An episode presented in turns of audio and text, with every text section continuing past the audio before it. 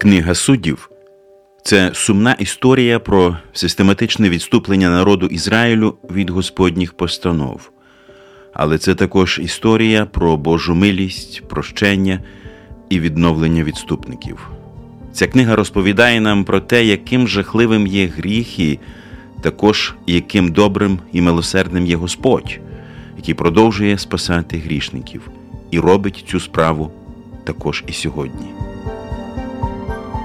Ви слухаєте подкаст Вивчаємо Біблію разом.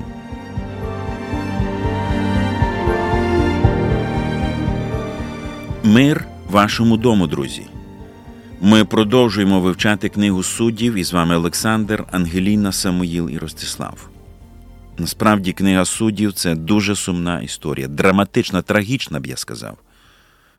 В цій книзі суцільне відпадіння Ізраїля від Бога, і все дедалі гірше і довше. Варто було один раз відійти від його постанов, і результатом було жахливе рабство, яке продовжувалося іноді десятки років. Гріх завжди має наслідки, друзі. Бережіть себе від гріха. Ми продовжимо вивчення третього розділу після молитви. Господи, ми досліджуємо книгу суддів, цю сумну історію про те, який небезпечний гріх. Допоможи нам у цій боротьбі з гріхом. Продовжуй наповнювати нас своїм словом. Амінь.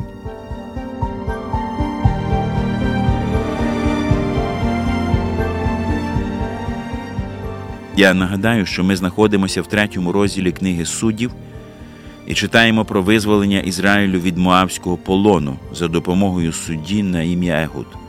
Це був другий суддя Ізраїля. Він походив з Веніамінового коліна і був лівшою. Прочитаємо ще раз цю історію. Зробив собі Егуд меча з двома лезами, лікоть завдовжки, і підперезав його собі під одежею на правому боці. От і приніс він Еглонові, Моавському цареві данину. Еглон був же вельми гладкий. Віддавши данину, він відослав людей, що її принесли а сам повернувся назад від каменоломнів, що біля Гілгалу, та й каже: Є в мене до тебе, царю, таємне слово. Той повелів цитьте, і вийшли всі від нього, що стояли коло нього. І як наблизився Егуд до нього, він сидів у прохолодній горниці, що була для нього одного Егуд, і каже: Маю Боже слово до тебе. Той підвівся із свого крісла, тоді Егуд простягши ліву руку, вхопив меча по правім боці в себе та й всадив йому в живіт. Так що за лезом війшло й держало, і жир зімкнувся вколо леза, тож він не витяг меча з його живота. І вийшов тоді Егуд у сіни, зачинив двері горниці і засунув засувом за собою. Як же він вийшов, прийшли царські слуги й дивляться, а ось ось двері горниці засунено, та й кажуть Певно, він залагоджує свою потребу в кутку прохолодної кімнати. Ждали вони, ждали, аж ніяково їм стало, а він усе не відчиняв дверей горниці.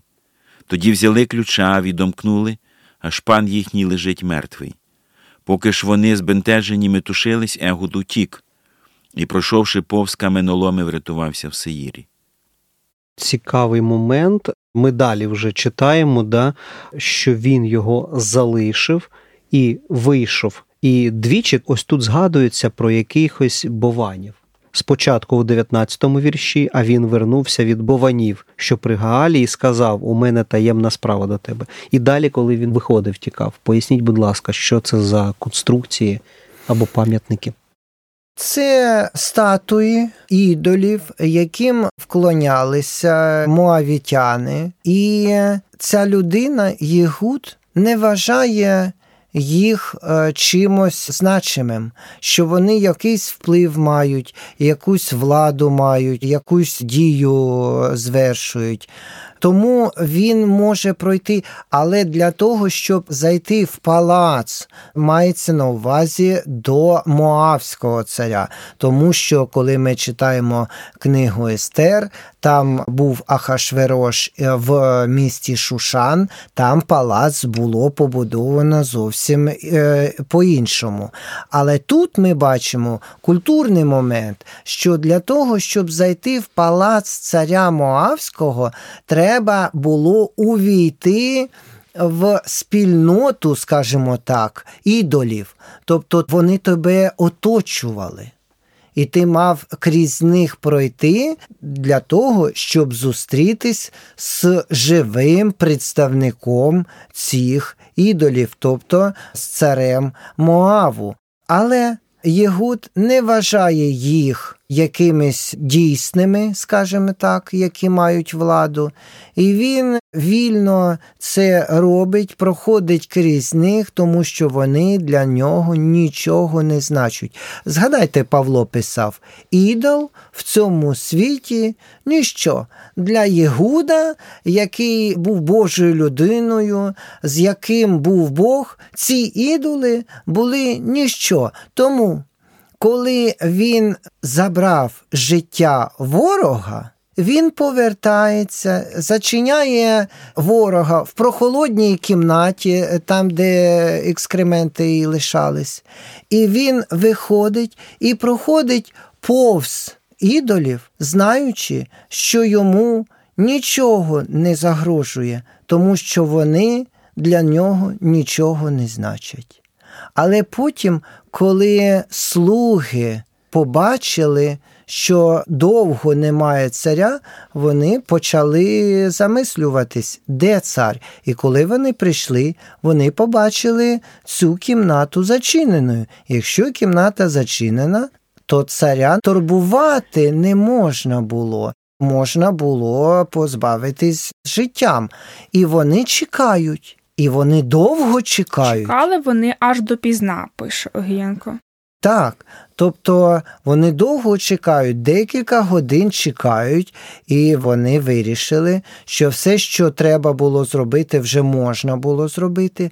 Тому вони взяли ключі, там, де їх залишив Єгуд, тому що він закрив двері і ключі полишив, а не з собою забрав. Вони зайшли для того, щоб не порушувати спокій, скажімо так. І коли вони зайшли, вони побачили царя на землі, що він вже лежить мертвий. І вже було пізно, щоб здоганяти Єгуда, але дивіться, що робить Єгуд. Єгуд повертається до синів Ізраїля бере шофар, це така сурма з баранього рогу, і збирає цим голосом весь народ Божий. Згадайте, коли повернеться Спаситель, буде сурміти сурма і збере весь народ Божий на бій, але цей бій належить не народу Божому, а самому Господу Богу Спасителю. Тому так написано і тут, що він збирає, збирає народ, і Бог був з ними. Все, що робить ця людина, вона планує, він заготовив заздалегідь це знаряддя, яким забере життя ворога, голови ворогів, можна так сказати. Він це все спланував. Але планування недостатньо. Воно потрібно, але його недостатньо. Важливо, щоб в цих планах був присутній Господь Бог, і Господь Бог його зберіг тому що коли він виходив з кімнати, його могли побачити. Господь Бог зробив так, що слуги царя Моавського не знаходились в тій кімнаті, в тому палаці, коли Єгуд виходив. І він вийшов спокійно, пішов і так далі. І далі ми бачимо, що Єгуд робить. Що він збирає народ Божий, і він закликав і каже в 28-му вірші: Біжіть, тобто хутко. Не просто давайте підемо на прогулянку якусь. Ні. Він каже: швидко, треба робити швидко, Господь з нами. Біжіть за мною, бо Господь дав у вашу руку. Господь зі мною, але дав у вашу руку моавіцьких ворогів, тобто ворогів, які належать до Моава. І Ізраїль вирушає за ним.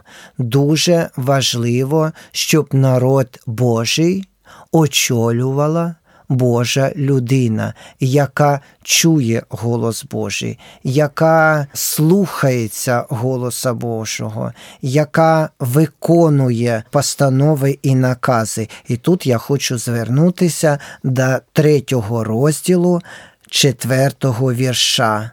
Чи будуть вони слухатись заповідей Господа, як Він наказав? Дуже це важливо. І вони слухались, і послухались, і здобули перемогу настільки, що після того край був у спокої 80 років. Але нам не варто забувати, що інша територія вже була в спокої.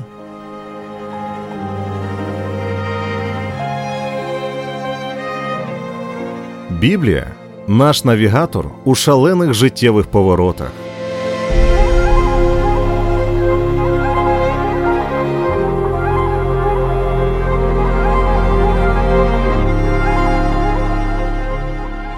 Історія про Егуда і взагалі третій розділ завершується такими словами.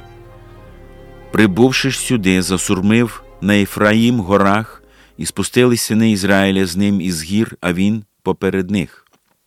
І промовив він до них: Ходіть за мною, бо Господь дав ваших ворогів, моавитян вам у руки. І пішли вони за ним та й зайняли у Моава йорданські броди, і не пускали нікого перейти. Побили вони коло десять тисяч моавитян, що були всі сильні, всі здорові люди, ніхто з них не втік. Мусили тоді моавитяни скоритись під руку Ізраїля.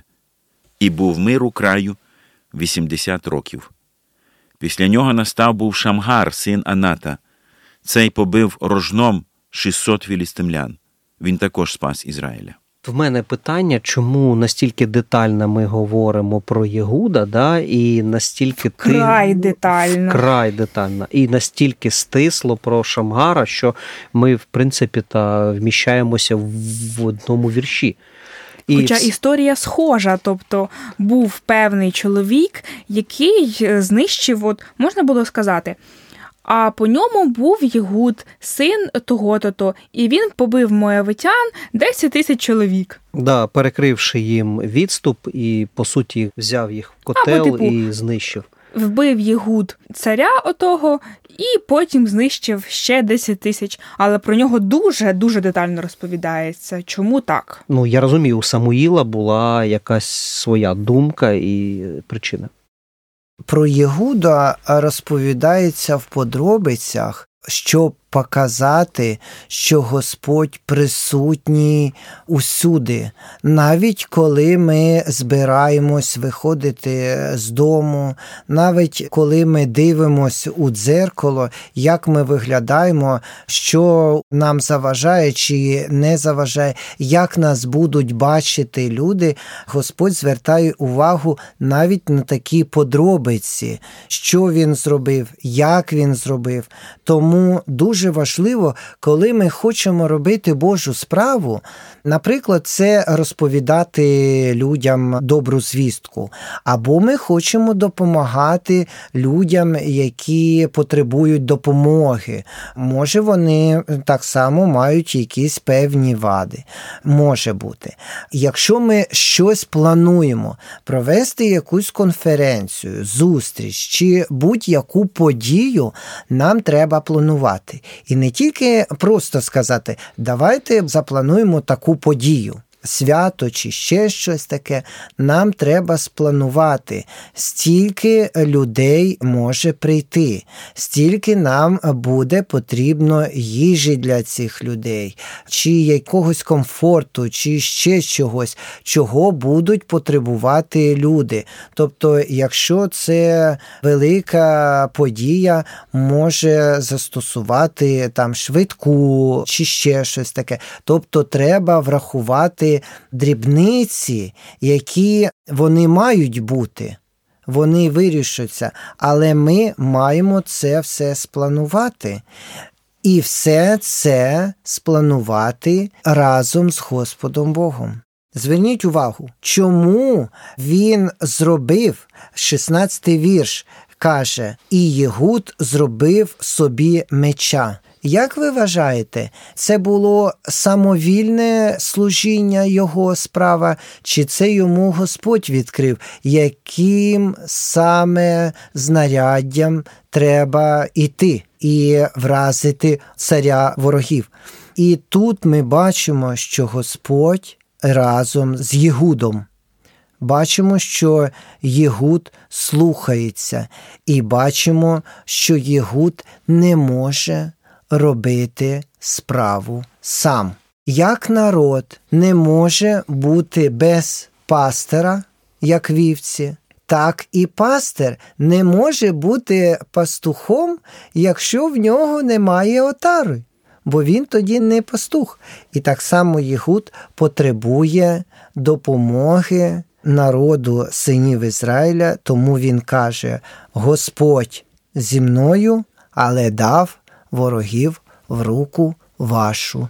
Я сам не зможу цього зробити. Це дуже важливо, і я радію від того, що у Господа є план на віки, і Він встановив церкву, тому що церква. Це громада, це декілька людей. Недостатньо людині бути самою, читати треба громада. Якщо вже говорити про знаряддя, то в цьому розділі два таких досить цікавих. Перше це ось цей двосічний ніж, кинджал, меч. А ще одне цікаве знаряддя саме згадується у 31-му вірші у цього Шамгара. А по ньому був Шамгар, син Аната, і побив він філистимлян 600 чоловіка Києм на худобу, і він теж урятував Ізраїля. Тобто, вже навіть не меч, Огієнко перекладає кий на худобу, Туркуняк перекладає лемешем плуга для волів. Досить цікаве знаряддя на війні. Чому вони брали на війну палки, киї? Ну, ну що знайшли в сараї, то і взяли. Тобто, ну, це було спонтанне рішення. Це, типу, якийсь був напад спонтанний настільки, що не було зброї. В чому справа? Якщо казати про Єгуда, то там воювали зброєю. Якщо казати про Шамгара, то коли ми читаємо, що він побив филистимлян, то це не мається на увазі, що він сам взяв це знаряддя і побив. Тому що ми казали, іноді ми чуємо ім'я, але маємо на увазі, що людина була не одна.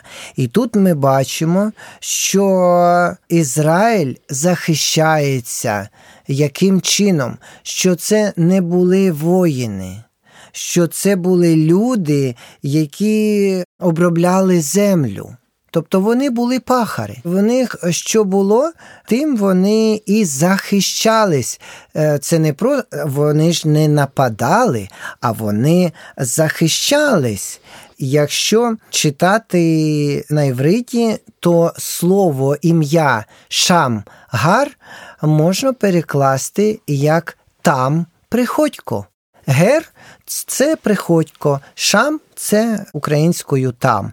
І можна сказати, якийсь приходько, але читаємо, що він син Аната, тобто це конкретна людина, і він побив филистимлян. Зверніть увагу, що коли Єгуд воював, і там була певна стратегія, коли е, військо Моава почало втікати до Йордану, вони зробили йому відсіч, тобто військо не могло повернутись на свою територію. Перекрили відступ.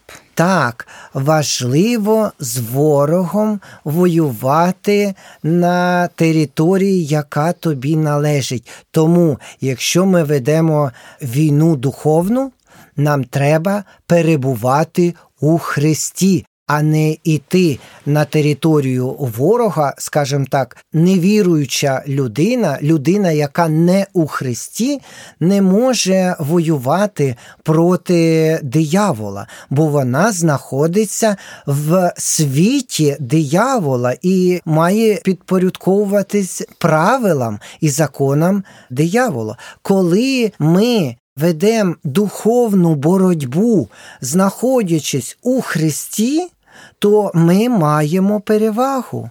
Тому в листі до Єфесян написано в першому розділі про важливість перебування у Христі. І так само і тут побив він филистимлян. Филистимляни, Шамгар мається на увазі. Филистимляни знаходяться на іншому боці, тому що перша війна Єгуда була біля Єрихону, біля Йордану, а Шамгар бив филистимлян. Це інший бік краю Ізраїля. Тому згадується в одному реченні. Чому? Тому що це могло відбуватися в одній і тій самій порі, хоча тут є слово а по ньому. Тобто після цього нам треба розуміти, нагадаю ще раз, коли ми читаємо і вивчаємо книгу суддів, ми маємо пам'ятати, що події не завжди описані в хронології, і одні одночасно можуть відбуватися події в одному регіоні і в іншому регіоні, але неможливо написати це одночасно. Тому пророк пише спочатку одне, потім інше, друге, але мета того, що пише автор, показати прогресію розвитку зла. Тому ми спочатку читаємо, що люди були пригнічені 8 років а потім бачимо, що вони були пригничені 18 років. Ми бачимо, що вони отримали спокій на 40 років, але потім ми бачимо, що Господня милість багата, і вони отримали спокій на 80 років. Незалежно від курсу долара, благодать росте. Але при цьому нам потрібно завжди пам'ятати також і про те, що гріх завжди має наслідки. Наслідком першого відступлення Ізраїлю від Божих постанов було вісім років рабства під Кушатрі Шатаїмом. Наслідком другого від падіння євреїв було рабство упродовж 18 років під Еглоном, царем Моавським. До речі, якщо говорити про Еглона, то варто згадати, що він був родичем євреїв. Це прямий потомок Лота. Він народився від однієї з його дочок, і це результат інцесту. Сини Амонови це також нащадки Лота від іншої його дочки, і в цьому є певний духовний зміст. Боротьба Еглона з євреями це символ боротьби тіла і духа. Апостол Павло в посланні до Коринтян пише: Тож і я біжу, та не як на уманці, веду кулачний бій, не як повітря б'ючи а омертвляю своє тіло і поневолюю, щоб, проповідуючи іншим, я сам, бува, не став непридатним. Про Іглона написано, що він був вельми гладкий, і це написано недаремно. Це яскраво підкреслює життя по плоті. Ісус Христос застерігав своїх учнів про це, ось його слова. Уважайте ж на себе, щоб ваші серця не обтяжувалися ненажерством та п'янством і життєвими клопотами, і щоб день той на вас не прийшов несподівано. Життя за тілом це конкретний наслідок відступлення від Божих постанов. Життя за тілом це життя в рабстві, дорогі брати і сестри. І перемога над тілом це результат духовної боротьби, до якої нас закликає Господь. Цікаво, що символом цієї духовної боротьби в третьому розділі є Егуд або Аод. Він був син Емінія це те ж саме, що Веніаминітянин. Ім'я Веніамин означає син правої руки, а Егуд, як ми бачимо, не володів саме правою рукою. Очевидно, що і тут є якийсь духовний зміст. Будучи сином правої руки, він не міг користуватися тим, чим мав би. Те ж саме відбувається і в нашому житті. Ми вважаємося громадянами неба, і тим не менше досить часто не користуємося всіма небесними благами, які нам дає Господь, і досить часто терпимо поразку в боротьбі з тілом. Але перемога можлива, друзі, незважаючи на нашу слабкість, неспроможність. Перемога можлива, тому що її дає Господь. І якщо ви довіритеся йому цілком і повністю, ви також можете її одержати повну перемогу над тілом.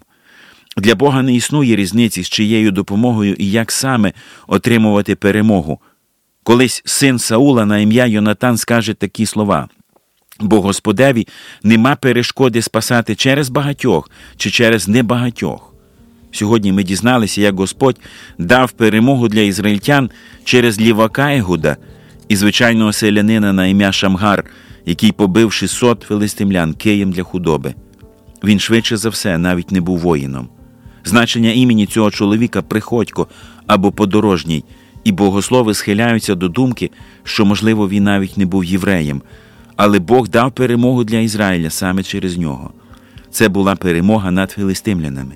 Вони, до речі, вперше згадуються тут як народ.